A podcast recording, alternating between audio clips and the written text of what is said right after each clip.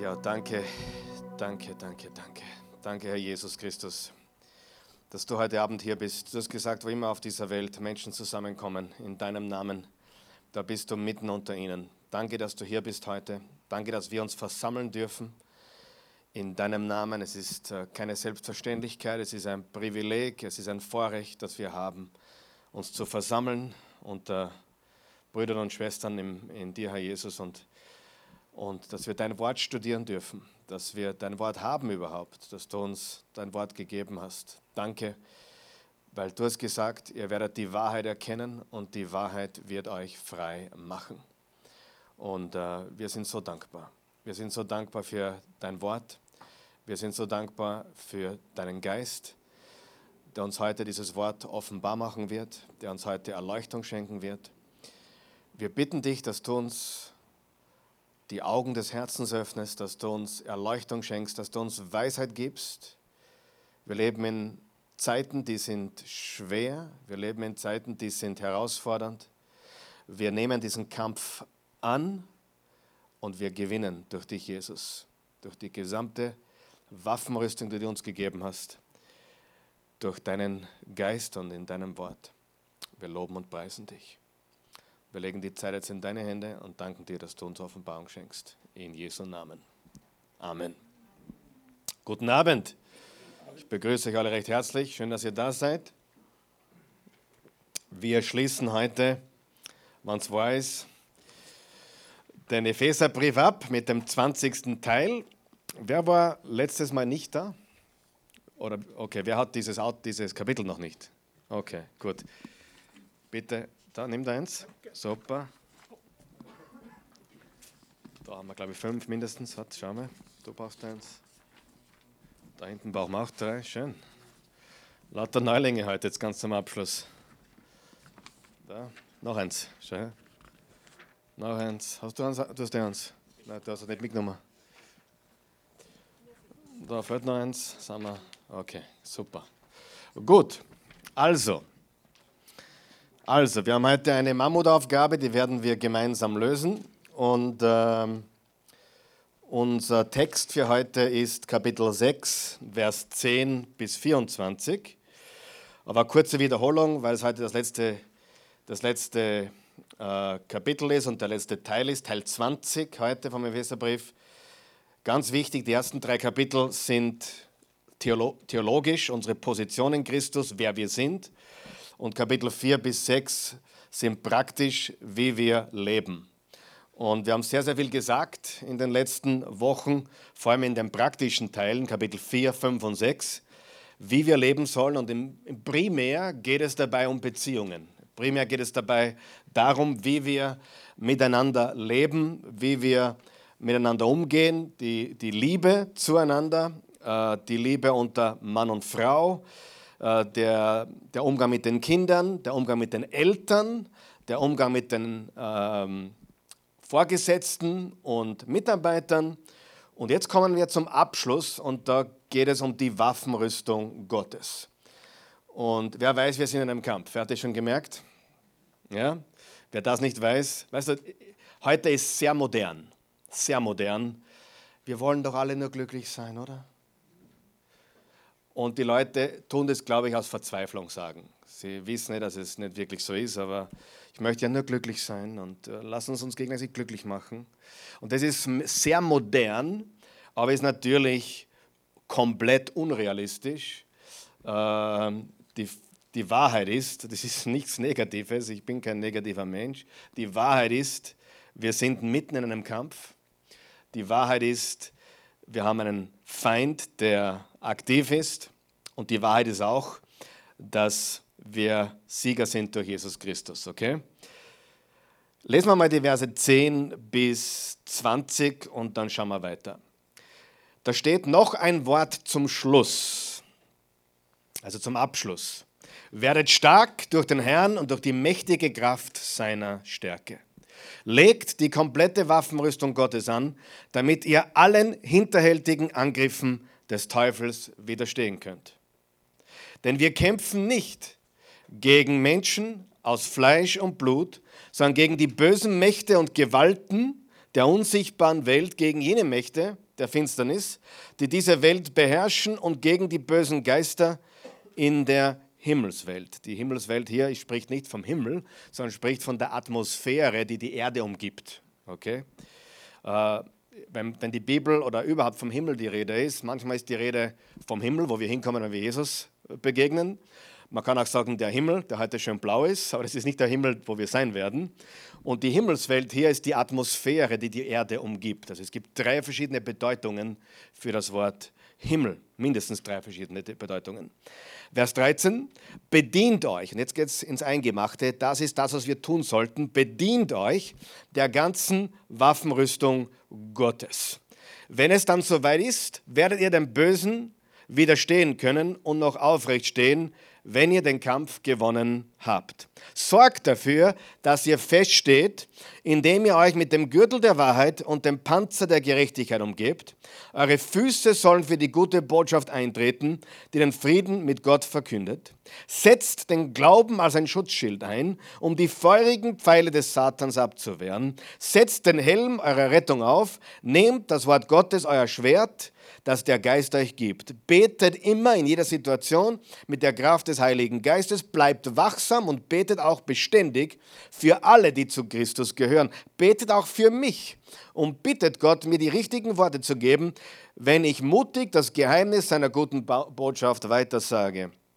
Ich bin im Gefängnis, weil ich als Gottes Bote diese Botschaft verkündet habe, betet darum, dass ich weiter so offen und furchtlos rede, wie es mir aufgetragen ist. Also wir müssen bereit sein für diesen Kampf. Und wir müssen auch lernen, geistlich zu kämpfen. Ja, das ist sehr, sehr wichtig. Und Paulus gibt uns hier fünf Hauptpunkte. Ich wiederhole sie, ganz, also ich sage sie ganz kurz schnell auf und dann schauen wir sie uns einzeln an. Fünf Hauptpunkte. Erstens einmal sagt er, seid stark in dem Herrn. Das zweite, was er sagt, ist, zieht die komplette Waffenrüstung Gottes an. Der dritte Punkt steht fest. Der vierte Punkt bleibt wachsam. Und der fünfte Punkt betet. Sei stark in dem Herrn, zieht die komplette Waffenrüstung Gottes an, steht fest, bleibt wachsam und betet. Schauen wir uns den ersten Punkt an. Seid stark in dem Herrn. Die erste wichtige Botschaft in diesem Text ist, dass wir stark sein sollen. Amen. Wir sollen stark sein. Aber Gott sei Dank steht nicht da, sei stark. Hat schon jemand einmal zu dir gesagt, sei stark? Und du denkst dann, ja, aber wie? Also wenn du ein Christ bist, weißt du, wir sind stark in dem Herrn. Das ist ein ganz wichtiger Zusatz. Wenn dich jemand fragt, bist du stark, kannst du ruhig sagen, nein, ich nicht, aber in dem Herrn sehr wohl. Das ist die richtige Wahrheit. Und das ist auch die Botschaft hier, weil wir in einer Welt leben, wo ein Teufel regiert. Und Dämonen austreiben oder Teufel austreiben, wie Jesus gelehrt hat, ihr werdet Dämonen austreiben, heißt ja nicht, dass wir herumgehen und hinter jedem Busch einen Teufel suchen und sagen, Faust in Jesu Namen, sondern es bedeutet, dass wir mit dieser Waffenrüstung leben und durch das Licht, das wir sind, die Finsternis vertreiben. Das ist Dämonen austreiben. Ja? Und zumindest ein Großteil des Dämonenaustreibens. Also bitte geh nicht in die Arbeit, such hinterm Computer einen Dämon und sag, aus in Jesu Namen. Bitte mach das nicht. Aber sei Licht und das Licht vertreibt immer was? Die Finsternis und, und mit der Waffenrüstung sollen wir gekleidet sein. Das ist der nächste Punkt. Der erste Punkt ist, seid stark in dem Herrn äh, und in der Macht seiner Stärke. Also in mir selbst bin ich nicht stark, das muss ich zugeben und du hoffentlich auch. Durch ihn und durch seine Kraft bin ich stark. Und hier ist eine wichtige Wahrheit. Ich weiß, das wird jetzt einige aus der sogenannten Glaubensbewegung nicht gefallen, aber das macht nichts. Satan ist stärker als ich. Ich kann nicht einmal zu riechen zum Teufel. Das ist die Realität. Oder willst du anlegen mit ihm? Ich nicht. Aber wer ist viel stärker wie er? Jesus. Und wer lebt in mir? Jesus in mir. Sieh, es ist dumm zu glauben, Jemand, der schon 6000 auf Jahre auf dieser Erde aktiv ist, seit Adam und Evas Sündenfall, zu glauben, du bist gescheiter wie er. Das ist dumm, oder? Ich meine, es ist schon dumm genug, wenn 19-Jährige glauben, sie sind gescheiter wie 70-Jährige. Das ist schon dumm genug. Ja? Aber wenn wir glauben, dass wir gescheiter sind wie jemand, der schon 6000 Jahre diese Erde in seiner Gewalt hat, er ist der Gott dieser Welt, 2. Korinther 4, Vers 4, dann, dann ticken wir nicht richtig. Aber habe ich deswegen Angst vor dem Teufel? Überhaupt nicht. Weil der, der in mir ist, ist größer als der, der in der Welt ist. 1. Johannes 4, Vers 4. Aber der Teufel gegen mich, ich habe keine Chance. Und deswegen seid stark in dem Herrn und in der Macht seiner Stärke. Christus in mir ist stärker als ich. Die zweite Wahrheit, oder der zweite Punkt, zieht die komplette Waffenrüstung an. Zuerst sagt er uns, was wir zu tun haben, nämlich stark zu sein in dem Herrn. Und jetzt sagt er uns, wie wir das bewerkstelligen sollen und wollen. Zieht die komplette Waffenrüstung Gottes an. Man sagt die Waffenrüstung Gottes, eigentlich ist es die Waffenrüstung des Christen, die Gott uns gegeben hat. Ja? Aber oft werden solche Worte verwendet, äh, die man dann schon so gut kennt, dass man gar nicht hinterfragt, was es eigentlich bedeutet. Die Wahrheit ist, es ist meine Waffenrüstung, die Gott mir gegeben hat. Es ist deine Waffenrüstung, die Gott dir gegeben hat. Es ist die Waffenrüstung, die von Gott kommt, aber er hat sie dir geschenkt. Halleluja. Wir können erfolgreich sein und wir können bestehen. Schauen wir uns jetzt diese geistliche Waffenrüstung an. Also der erste Punkt ist klar, oder? Wir sind stark in dem Herrn.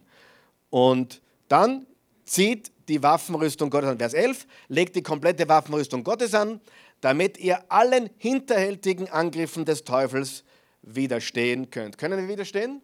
Ja. Äh, denn wir kämpfen nicht gegen Menschen aus Fleisch und Blut, sondern gegen die bösen Mächte und Gewalten der unsichtbaren Welt, gegen jene Mächte der Finsternis, die diese Welt beherrschen und gegen die bösen Geister in der Himmelswelt. Sieh, die Wahrheit ist, du wirst dem Teufel nie persönlich begegnen. Äh, ich auch nicht.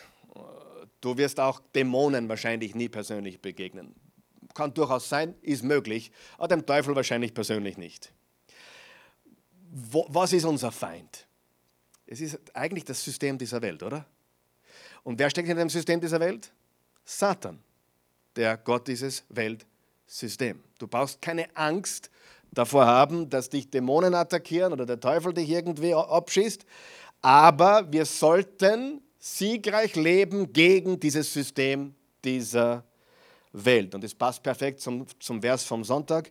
2. Korinther 10, Vers 3 bis 5. Wir sollen Festungen niederreißen. Was sind Festungen? Feindliche Festungen. Das sind Gedankengebäude, die der Teufel eingerichtet hat in dieser Welt, Systeme und äh, die meisten Dinge, wo hinten dran hängt Ismus. Atheismus, Agnostizismus, Humanismus, Kommunismus, Kapitalismus, alles muss. Hat nichts mit Apfelmus zu tun, aber all diese Musse, ja, Apfelmus, nein. Äh, aber all diese Musse äh, sind Darwinismus, ja, Evolutionismus, das sind alles äh, feindliche Festungen, die Menschen im Kopf haben und die sie von Gott fernhalten. Sie halten sie blind, steht im 2. Korinther 4. Sie werden verblendet. Es ist so interessant, du kannst wirklich mit blitzgescheiten Menschen reden. Du kannst ganz normal sachlich über den Glauben reden, über das, was Jesus getan hat. Sie, sie verstehen es nicht mehr ansatzweise. Das ist wie wenn sie blind wären, wie wenn da ein Nebel wäre. Sie, sie können, wie wenn du gegen eine Mauer redest. Und du denkst dir gerade, jetzt habe ich aber das beste Zeugnis hingelegt, das man je hinlegen kann. Der Guy hat zu mir gesagt vor drei Sonntagen, also wenn heute sich nicht jeder, der das gehört hat, bekehrt hat, dann weiß ich nicht. Und ich sagte zu ihm, geh, du wirst, dich wirst, wir wissen beide, die Leute können, können das jeden Sonntag hören und das, sie verstehen Bahnhof, das geht da rein und da raus. Sie sind blind, sie sind verblendet vom Gott dieses Weltsystems. Und wenn der Heilige Geist ihnen die Augen nicht aufmacht, dann bleiben sie blind. Und deswegen brauchen wir auch Gebet, damit Menschen ihre Augen öffnen. Wenn du für einen Ungläubigen betest, bete, dass der Herr ihnen die Augen öffnet. Ja?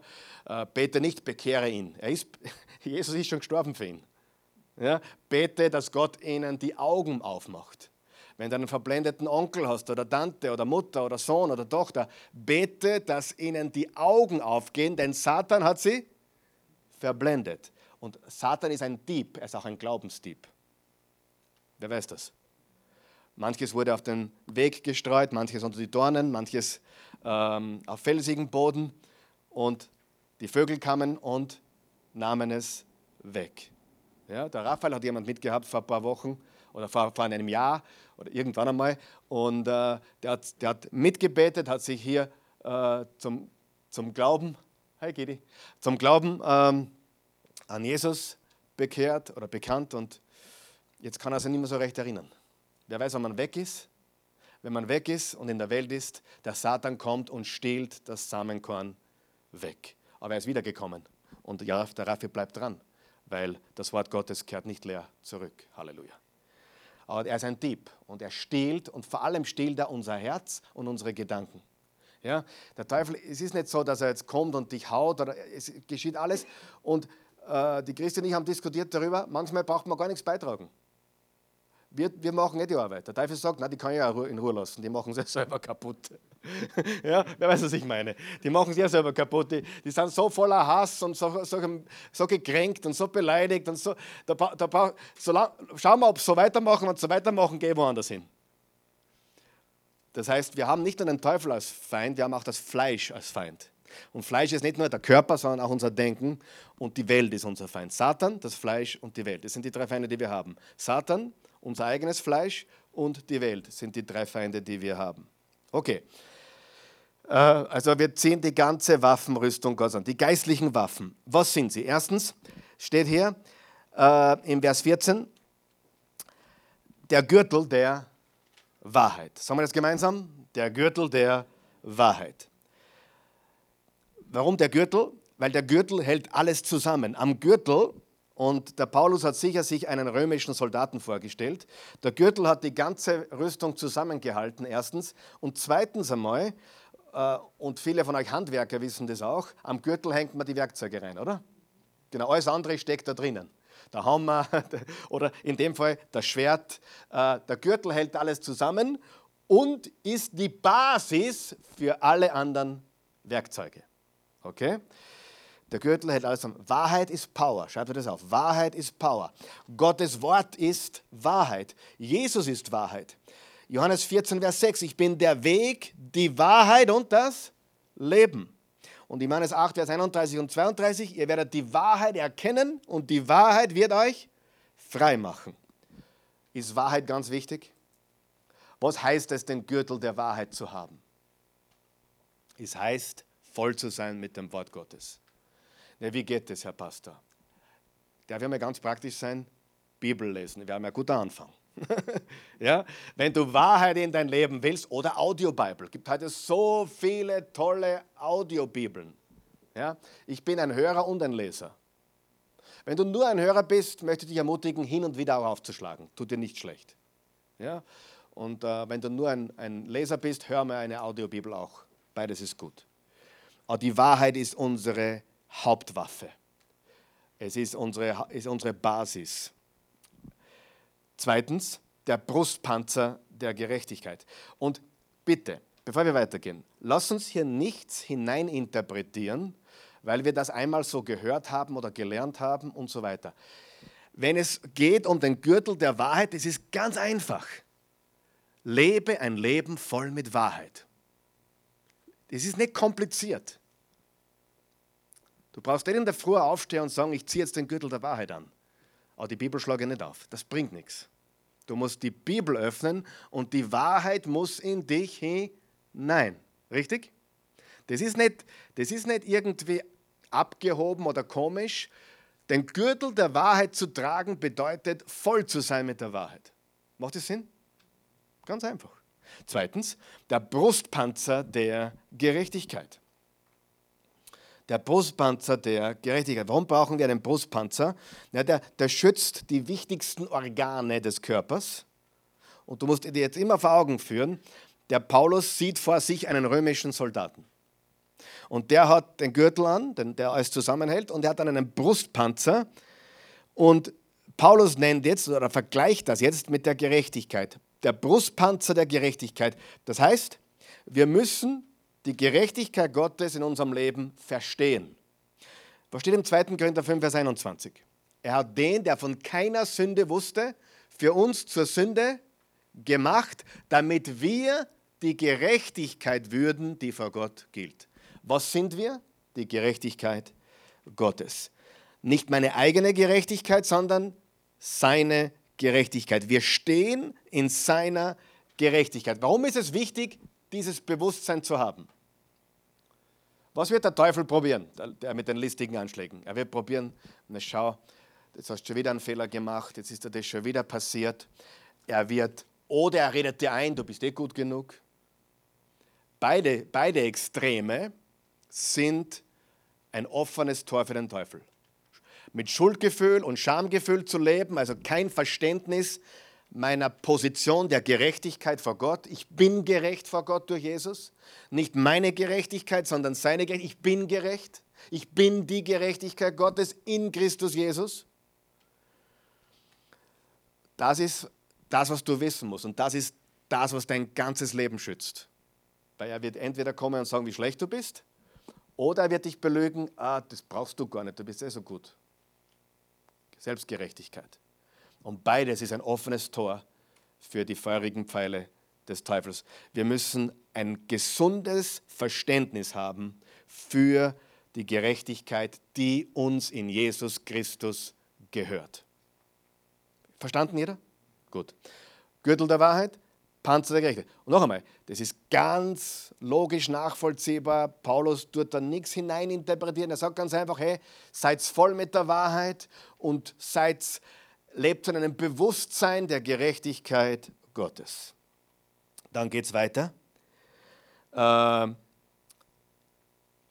eure Füße sollen für die gute Botschaft eintreten. Das ist ein bisschen undeutlich übersetzt. Ich, ich sage da, was in der Elberfelder steht. Beschut an den Füßen mit der Bereitschaft zur Verkündung des Evangeliums. Und äh, dann steht noch in einer anderen Übersetzung, wenn ich es finde, äh, genau in der neuen Genfer, Schuhwerk der Bereitschaft. Das Schuhwerk der Bereitschaft, das Evangeliums des Friedens zu verbreiten. Das heißt, wir sollten auch das richtige Schuhwerk anhaben. Wie wichtig ist das Schuhwerk? Sehr. Wenn du schon mal Fußball gespielt hast oder Bergsteigen warst, äh, dann weißt du, wie wichtig das Schuhwerk ist. Zum einen steht da, wir sollten beschut sein und bereit sein, die gute Nachricht zu verkündigen. Richtig?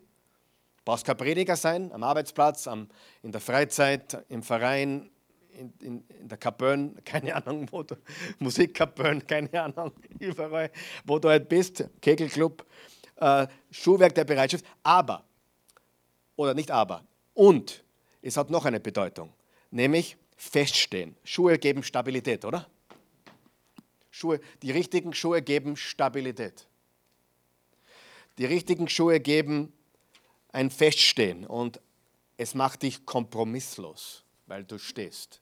Schuhe sind sehr wichtig. Das heißt, du bist kompromisslos in deinem Stehen fürs Evangelium, für Gott und du bist ein Verbreiter der guten Botschaft.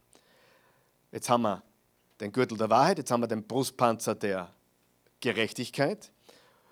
In der Bibelschule zum Beispiel haben wir, glaube ich, drei Stunden lang oder drei Einheiten nur über die Gerechtigkeit gelehrt, glaube ich, oder? Drei Stunden mindestens. Ja? Damit du weißt, wie wichtig es ist zu wissen, wer du bist in Christus, dass du gerecht gesprochen bist durch ihn. Dass es keine Verdammnis gibt für die, welche in Christus sind, Römer 8, Vers 1. So, und jetzt kommen wir zum Schild des Glaubens.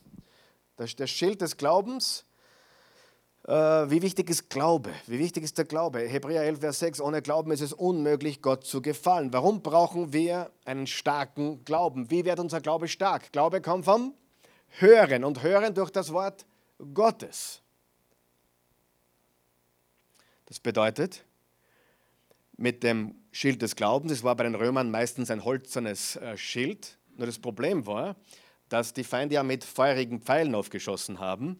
Deswegen haben sie es mit Leder verkleidet und auch noch eingeschmiert und gehofft, dass das dieses Feuer äh, ausdämpft oder, oder ja, dass das Feuer nicht, nichts anrichtet. Feurige Pfeile. Was sind feurige Pfeile des Teufels? Zum Beispiel ja, diese Lügen, diese feindlichen Lügen, diese, diese Anschuldigungen. Ja?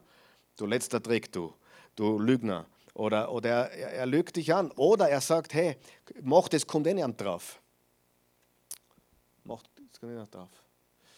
Ich war am Sonntagabend, habe ich mir einen Vortrag angehört von einer rumänischen Frau, die, die, die, die ist Predigerin, sie wohnt in Florida und sie hat vor 32 Jahren eine, eine Abtreibung gemacht. Sie hat abgetrieben.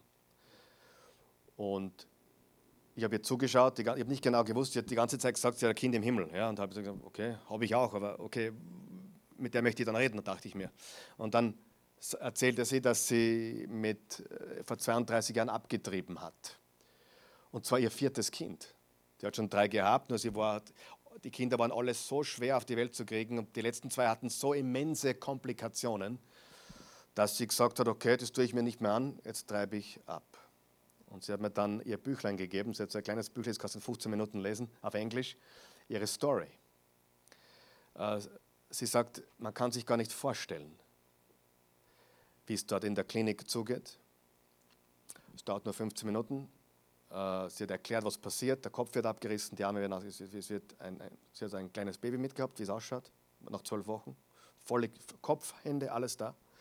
Und da wird in 10 Minuten der Kopf abgerissen Sie hat alles genau erklärt, was passiert. Und sie, hat, sie war schon gläubige Christin, sie hat es trotzdem getan. Weil manche Leute sagen, wenn es früh genug ist, macht es ja nichts. Hallo, Leben entsteht bei der Zeugung. Okay. Aber ich, ich, wollte jetzt nicht, nicht, nicht, jetzt da in diese Diskussion gehen. Wir wollen jetzt eigentlich sagen, was sie erlebt hat. Äh, sie hat dann nach sieben Jahren hat irrsinnige äh, körperliche Beschwerden bekommen. Sie war hat mehrere Selbstmordversuche äh, gehabt.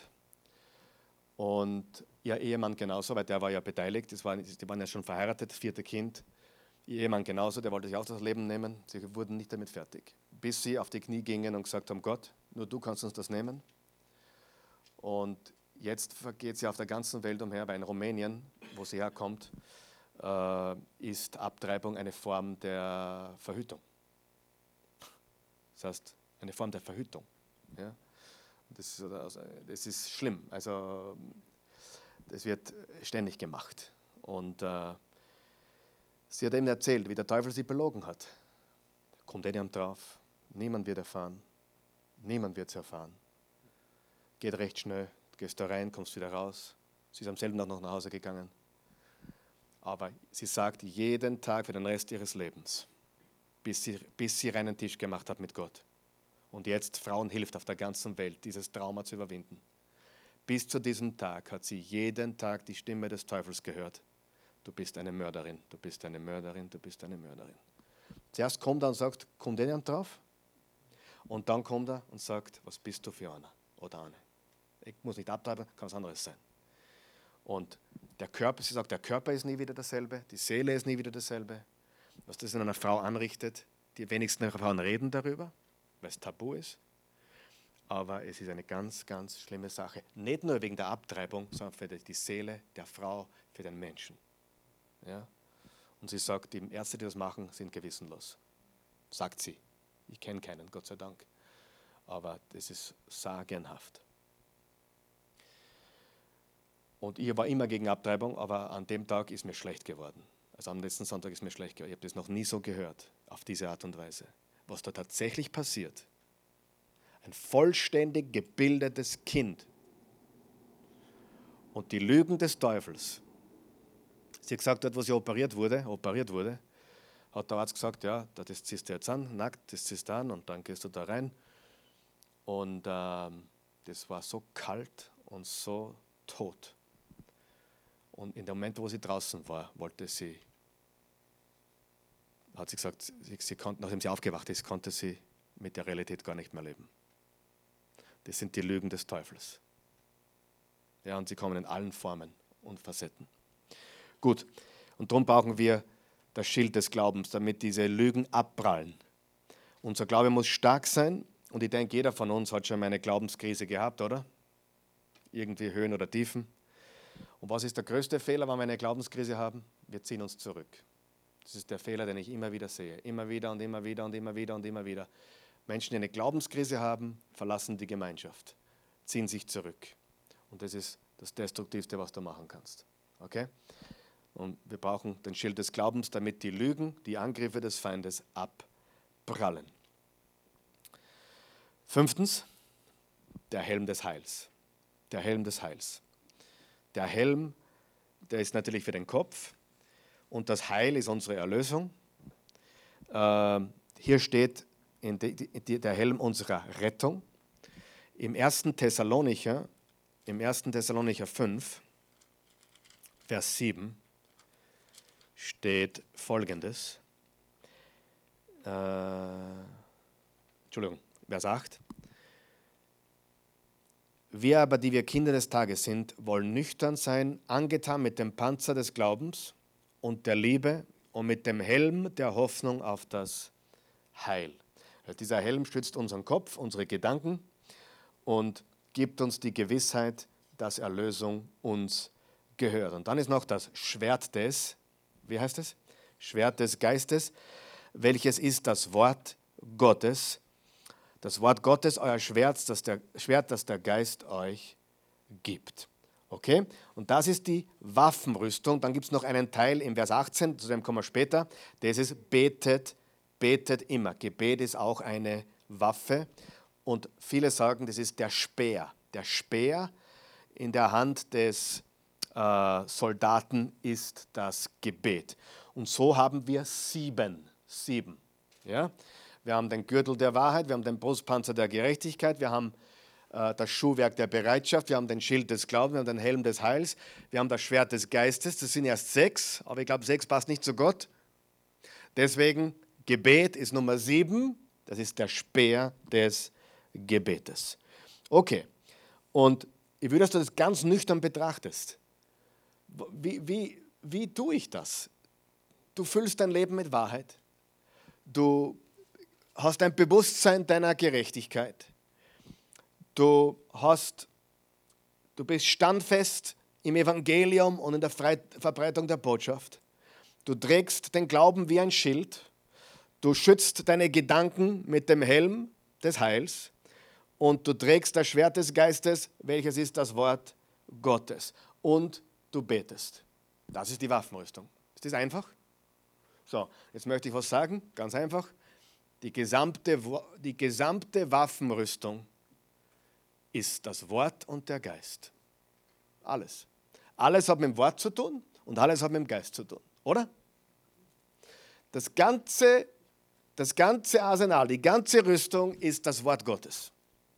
Und der Geist Gottes gibt uns die Kraft, dieses Wort lebendig zu machen. Das Wort Gottes ist unsere Waffe. Ja? Jetzt kommen wir zum dritten Punkt. Es ist steht fest. Steht fest. Das haben wir gelesen im, im äh, wo steht das? Im Vers 14. Sorgt dafür, dass ihr fest steht. Mit dieser Waffenrüstung sollen wir fest stehen. Feststehen. Das heißt, immer wieder, immer wieder die Wahrheit, immer wieder die Gerechtigkeit, immer wieder die Bereitschaft, das Schuhwerk, immer wieder den Glauben stärken, immer wieder den Helm, äh, die Gedanken schützen, die Gedanken schützen und immer wieder äh, das Wort Gottes verwenden als Waffe. Es steht geschrieben, hat Jesus gesagt, immer wieder, es steht geschrieben und immer wieder und ständig beten. Im Vers 18 steht, betet immer und in jeder Situation mit der Kraft des Heiligen Geistes, bleibt wachsam und betet auch beständig für alle, die zu Christus gehören, betet auch für mich und bittet Gott, mir die richtigen Worte zu geben, wenn ich mutig das Geheimnis seiner guten Botschaft weitersage. Ich bin im Gefängnis, weil ich als Gottes Bote diese Botschaft verkündet habe. Betet darum, dass ich weiter so offen und furchtlos rede, wie es mir aufgetragen ist. Betet. So, darf ich fragen? Nicht aufzeigen, aber wer von euch, mach mal nicht, nicht dass jeder aufzeigt, niemand aufzeigen. Aber wer betet regelmäßig? Für dich beantworten. Wer betet regelmäßig? Ich weiß, dass nicht jeder regelmäßig betet. Die, viele Christen beten nicht regelmäßig. Und jetzt sage ich etwas, das wird dich schockieren. Beten ist harte Arbeit. Ich formuliere es anders. Beten ist einfach, eigentlich leicht, so zwischendurch, aber wirklich ins Gebet zu gehen, ist harte Arbeit. Karl Michael, Ich erlebe das anders. Super für dich. Dir ein anderes Beispiel. Äh, für jemand, der jeden Tag laufen geht, ist Laufen schwer oder easy? Für jemand, der noch nie gelaufen hat und anfängt, ist es wie? Oh, so schwer, oder? Wenn du nicht in der Gewohnheit bist des Betens, lieber Freund, glaube es mir, es ist schwer. Es ist schwer zu beginnen. Wer von euch weiß, jede Gewohnheit zu beginnen ist schwer. Es ist schwer reinzukommen. Ja oder nein? Ob Radfahren oder Fitness oder gesund essen. Für jemand, der gesund isst, der sagt, das ist für mich Kindergarten. Für jemand, der aber jeden Tag Schnitzel und Schweinsbraten gewohnt ist, der sagt, naja, das ist nicht so leicht. Und genauso ist es mit dem Beten. Beten, richtiges Beten, äh, inständiges Beten, Gott suchen ist harte Arbeit. Nicht, weil er sich nicht finden lässt, sondern weil wir ein Fleisch haben. Und ich weiß nicht, wie es dir geht, wenn ich bete, dann plötzlich möchte alles, sogar mein Handy. Und plötzlich alles, normal Leute sehen den ganzen Tag nicht oder lang nicht. Oder weil mittlerweile telefonieren die meisten Menschen nicht mehr so viel, aber gerade dann Leute. Oder dann fällt mir ein, dass ich was vergessen habe. Dann fällt mir ein, hey, eigentlich war Fußballspiel. Beten, beten ist etwas, was wir mit Fleiß Vielleicht gefällt das, das schwer nicht, aber mit Fleiß verfolgen müssen. Stimmt das? Wer kann das unterschreiben?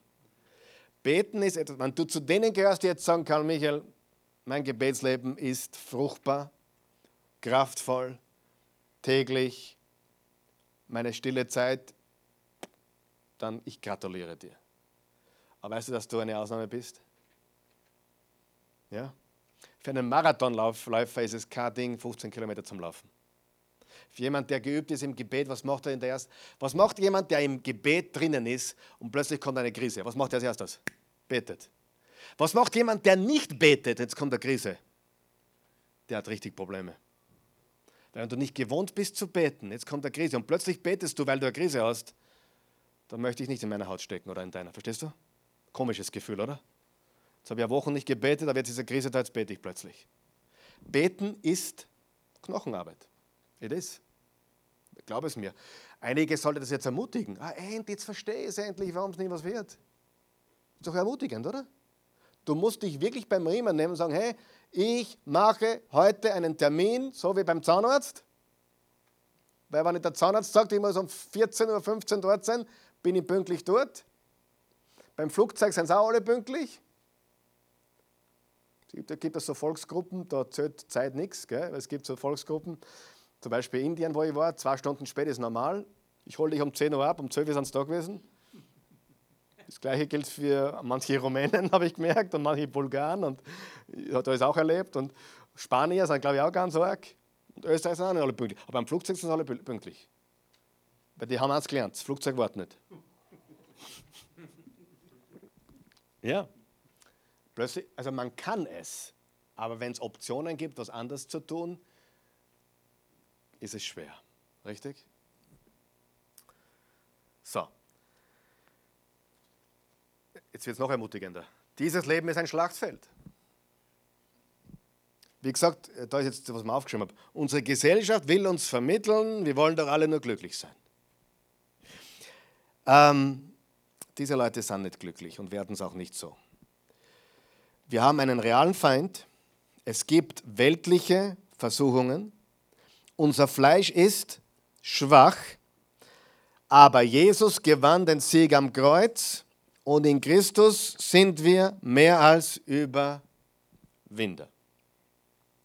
Jakobus 4, Vers 7 und 8.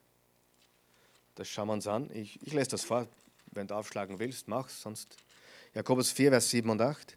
So seid nun Gott untertan, widersteht dem Teufel, so flieht er von euch. Naht euch zu Gott so naht er sich euch. Reinigt die Hände, ihr Sünder, und heiligt eure Herzen, ihr Wankelmütigen. Also was sollten wir tun? Uns Gott untertan machen, den Teufel widerstehen und uns Gott nähern. Und dann flieht Satan vor uns. Und ich habe gesagt, wir haben drei Feinde, der Teufel, das Fleisch und die Welt. Und wir haben eine Waffe und das ist Gottes Wort. Gottes Wort, das Schwert des Geistes. Aber woher, woher haben wir die Wahrheit? Den Gürtel der Wahrheit? Aus dem Wort. Woher haben wir den Brustpanzer der Gerechtigkeit? Aus dem Wort. Woher haben wir die, die Schuhe der Bereitschaft, das Evangelium zu verbreiten? Aus dem Wort. Woher haben wir den Schild des Glaubens? Aus dem Wort. Woher haben wir den Helm des Heils? Aus dem Wort. Woher haben wir ähm, das Schwert des Geistes? Vom Wort. Das Wort ist das Schwert des Geistes. Und woher, wo, wie beten wir? Gemäß des Wortes. Das ist unsere Waffenrüstung. So, und jetzt eine Revolution, revolutionary, ein revolutionärer Gedanke. Du, wenn du an Jesus Christus glaubst, glaubst du? Wenn du, wenn du Jesus empfängst, empfängst du diese Waffenrüstung. Du hast sie. Du hast sie. Bist du Christ? Bist du gläubig? Hast du Gerechtigkeit? Hast du den Helm des Heils? Hast du Rettung? Bist du ein Botschafter Christi, der verkündigen sollte? Du, wenn du Jesus empfangen hast, dann hast du die Waffenrüstung empfangen. Wir haben lustige Zeiten gehabt, damals in den 80er Jahren, als meine Eltern zum Glauben gekommen sind. Äh, da wurden sie gelehrt, dass sie jeden Tag die Waffenrüstung Gottes anziehen und dann haben sie Gebetsrunden gehabt. Das ging so, das ging, halb, halb, mach mal bitte. So, so, und dann haben sie Gebet. Und ich ziehe jetzt an den Gürtel der Wahrheit und den Panzer der Gerechtigkeit. Wirklich, da haben sie jeden, jeden Tag das Ritual gemacht. Und dann ich ziehe an den Helm des Heils und ja, ihr kennt es, ich brauche nicht weitermachen. Das war ein tägliches Ritual. Ich habe das dann auch Zeit gemacht. Bis mir bewusst wurde, ich sollte sie ja gar nicht ausziehen. Prost. Das heißt, die Waffenrüstung Gottes 24, 7, 365. Ich schlafe mit dem Gürtel der Wahrheit. Ich schlafe mit dem. Ich gehe sogar duschen, schwimmen in die Sauna, gekleidet mit der Waffenrüstung Gottes. Amen. Halleluja. Sind wir einig, oder? Aber lustig war es trotzdem. Da, da waren, ich habe das als junger Bub gesehen, da, waren, da war ich 11, 12, 13 Jahre alt. Da, war, da waren sie zusammen da in, bei uns im Wohnzimmer in Oberalm bei Hallein. Ich sehe das bildlich vor mir. 15, 20 Leute. Und die haben alle den Brustpanzer angezogen. Das war so lustig. Es war, es war Hetz. Und irgendwann haben wir mehr mitgemacht. Aber wir, wir, wir tragen diese Dinge. Die brauchen wir nicht anziehen oder ausziehen. Du hast es, lass es an und fülle dich mit der Wahrheit, fülle dich mit der Gerechtigkeit Gottes, fülle dich mit den Dingen, die deinen Glauben stärken, die deine Gedanken schützen, etc., etc., etc. Das ist die Botschaft, glaube ich, hier. So, wir haben diese Waffenrüstung. Und jetzt geht es darum, dass wir diese Waffenrüstung richtig und effektiv einsetzen. Darum geht es in Wirklichkeit. Und noch etwas, noch etwas. Das ist mir auch so richtig bewusst worden diese Woche. Die Waffenrüstung ist ein Bild von Jesus Christus. Wer ist die Wahrheit? Er, ich sage euch, was steht in der Bibel. Er ist die Wahrheit, Johannes 14, Vers 6. Er ist unsere Gerechtigkeit, 2. Korinther 5, Vers 21. Er ist unser Friede, Epheser 2, Vers 14. Er, er ist aufgrund seines Glaubens an seinen Vater, ist ans Kreuz gegangen für uns und hat alle feurigen Pfeile des Teufels gegen uns ein für alle Mal besiegt. Er ist unser Heil. Er ist das Schwert des Geistes. In Offenbarung 19, Vers 13 steht, sein Name ist das Wort Gottes. Schlag's auf. Offenbarung 19, Vers 13, sein Name ist das Wort Gottes. Noch einmal, wenn du Christ bist, dann hast du die Waffenrüstung bekommen. Wenn du Jesus empfangen hast, empfängst du diese Waffenrüstung. Das heißt, wir ziehen den Herrn Jesus Christus an. Die Waffenrüstung anzuziehen bedeutet, Jesus anzuziehen. Hallo, seid noch da? Die Waffenrüstung Gottes anzuziehen bedeutet, Jesus anzuziehen. Und ich schließe mit folgendem Vers aus dem Römer. Römer 13. Das war jetzt sehr kompakt, oder? Das gefällt mir. Sehr gescheiter, wenn es kompakt und straight to the point ist, oder? Römer 13, Vers 11 bis 14, da steht folgendes. Ich lese aus der Lutherbibel. Und das tut, weil ihr die Zeit erkennt, nämlich, dass die Stunde da ist, aufzustehen vom Schlaf. Wer weiß, einige schlafen. Christen schlafen auch. Darf ich was ganz was Fieses sagen? Am Sonntag sehe ich manche Schlafende. Heute haben keine Mittwoch, kein Mittwoch äh, äh. Äh, am Sonntag sehe ich einige Schlafende und ich meine nicht physisch Schlafende. Hey, wenn du zehn Jahre daher gehst und du hast keine Veränderung in deinem Leben, dann schläfst du. Oder? Und leider gibt's auch, gibt es auch solche wenige hier, die immer nur kommen, jeden Sonntag, wenn sie da sind. Aber sie schlafen. Sie schlafen nicht physisch, aber sie schlafen. Sie haben nicht der Zeit, in welcher Zeit sie leben, wie, wie, wie, wie die Welt beieinander ist. Sie haben keine Erkenntnis, keine Weisheit, keine Einsicht. Sie sind ohnmächtig. Richtig? Sie glauben an Jesus, aber sie sind ohnmächtig. Schlafen. Gut. Aber wir müssen aufwachen. Und ich habe auch schon erlebt, wo einer aufgewacht ist. Also der hat, der hat glaube ich, drei Jahre geschlafen. Und plötzlich, ist er, plötzlich habe ich gemerkt, da war Veränderung. Der ist aufgewacht. Das nennt man dann Erweckung, glaube ich. Gut. Eine persönliche Erweckung. Manche brauchen eine persönliche Erweckung. Äh, auf, und das tut, weil ihr die Zeit erkennt, nämlich dass die Stunde da ist, aufzustehen vom Schlaf, denn unser Heil ist jetzt näher als zu der Zeit, da wir gläubig wurden. Die Nacht ist vorgerückt, der Tag aber nahe herbeigekommen. Wow, also wir gehen den Zeiten, den Enden, der Ende der Zeit zu. Lasst uns ablegen die Werke der Finsternis und anlegen die Waffen des Lichts. Waffen, was? Wer von euch weiß, die Bibel legt sich selbst aus. Das heißt, die Waffen des Lichts sind die Waffenrüstung Gottes. Vers 13, lasst uns ehrbar leben, wie am Tage, nicht in Fressen, habe nicht ich gesagt, und Saufen, aber auch nicht ich gesagt, nicht in Unzucht und Ausschweifung, nicht in Hader und Eifersucht, sondern zieht an den Herrn Jesus Christus und sorgt für den Leib nicht so, dass ihr den Begierden verfallt. Das heißt, die Waffenrüstung anzulegen, ist Jesus anzuziehen. Den Gürtel der Wahrheit, den Brustpanzer der Gerechtigkeit, ähm, das Schuhwerk der Bereitschaft, ein Botschafter zu sein, den Schild des Glaubens, den Helm der Rettung oder des Heils, das Schwert des Geistes und den Speer des Gebetes. Und damit gewinnen wir in diesem Kampf. Und das brauchen wir für diesen Kampf. Dringend. Drum lerne effektiv in dieser Waffenrüstung zu agieren. Und füll dich immer mehr mit dem Wort Gottes. Bitte, lies das Wort Gottes so oft du eine Chance hast. Amen. Vater im Himmel, wir loben und preisen dich. Wir heben deinen wunderbaren Namen. Wir danken dir für deine Güte, deine Gnade, dein Erbarmen, deine Treue, deine Liebe. Du bist ein guter Gott. Wir danken dir für deine endlose, bedingungslose Liebe.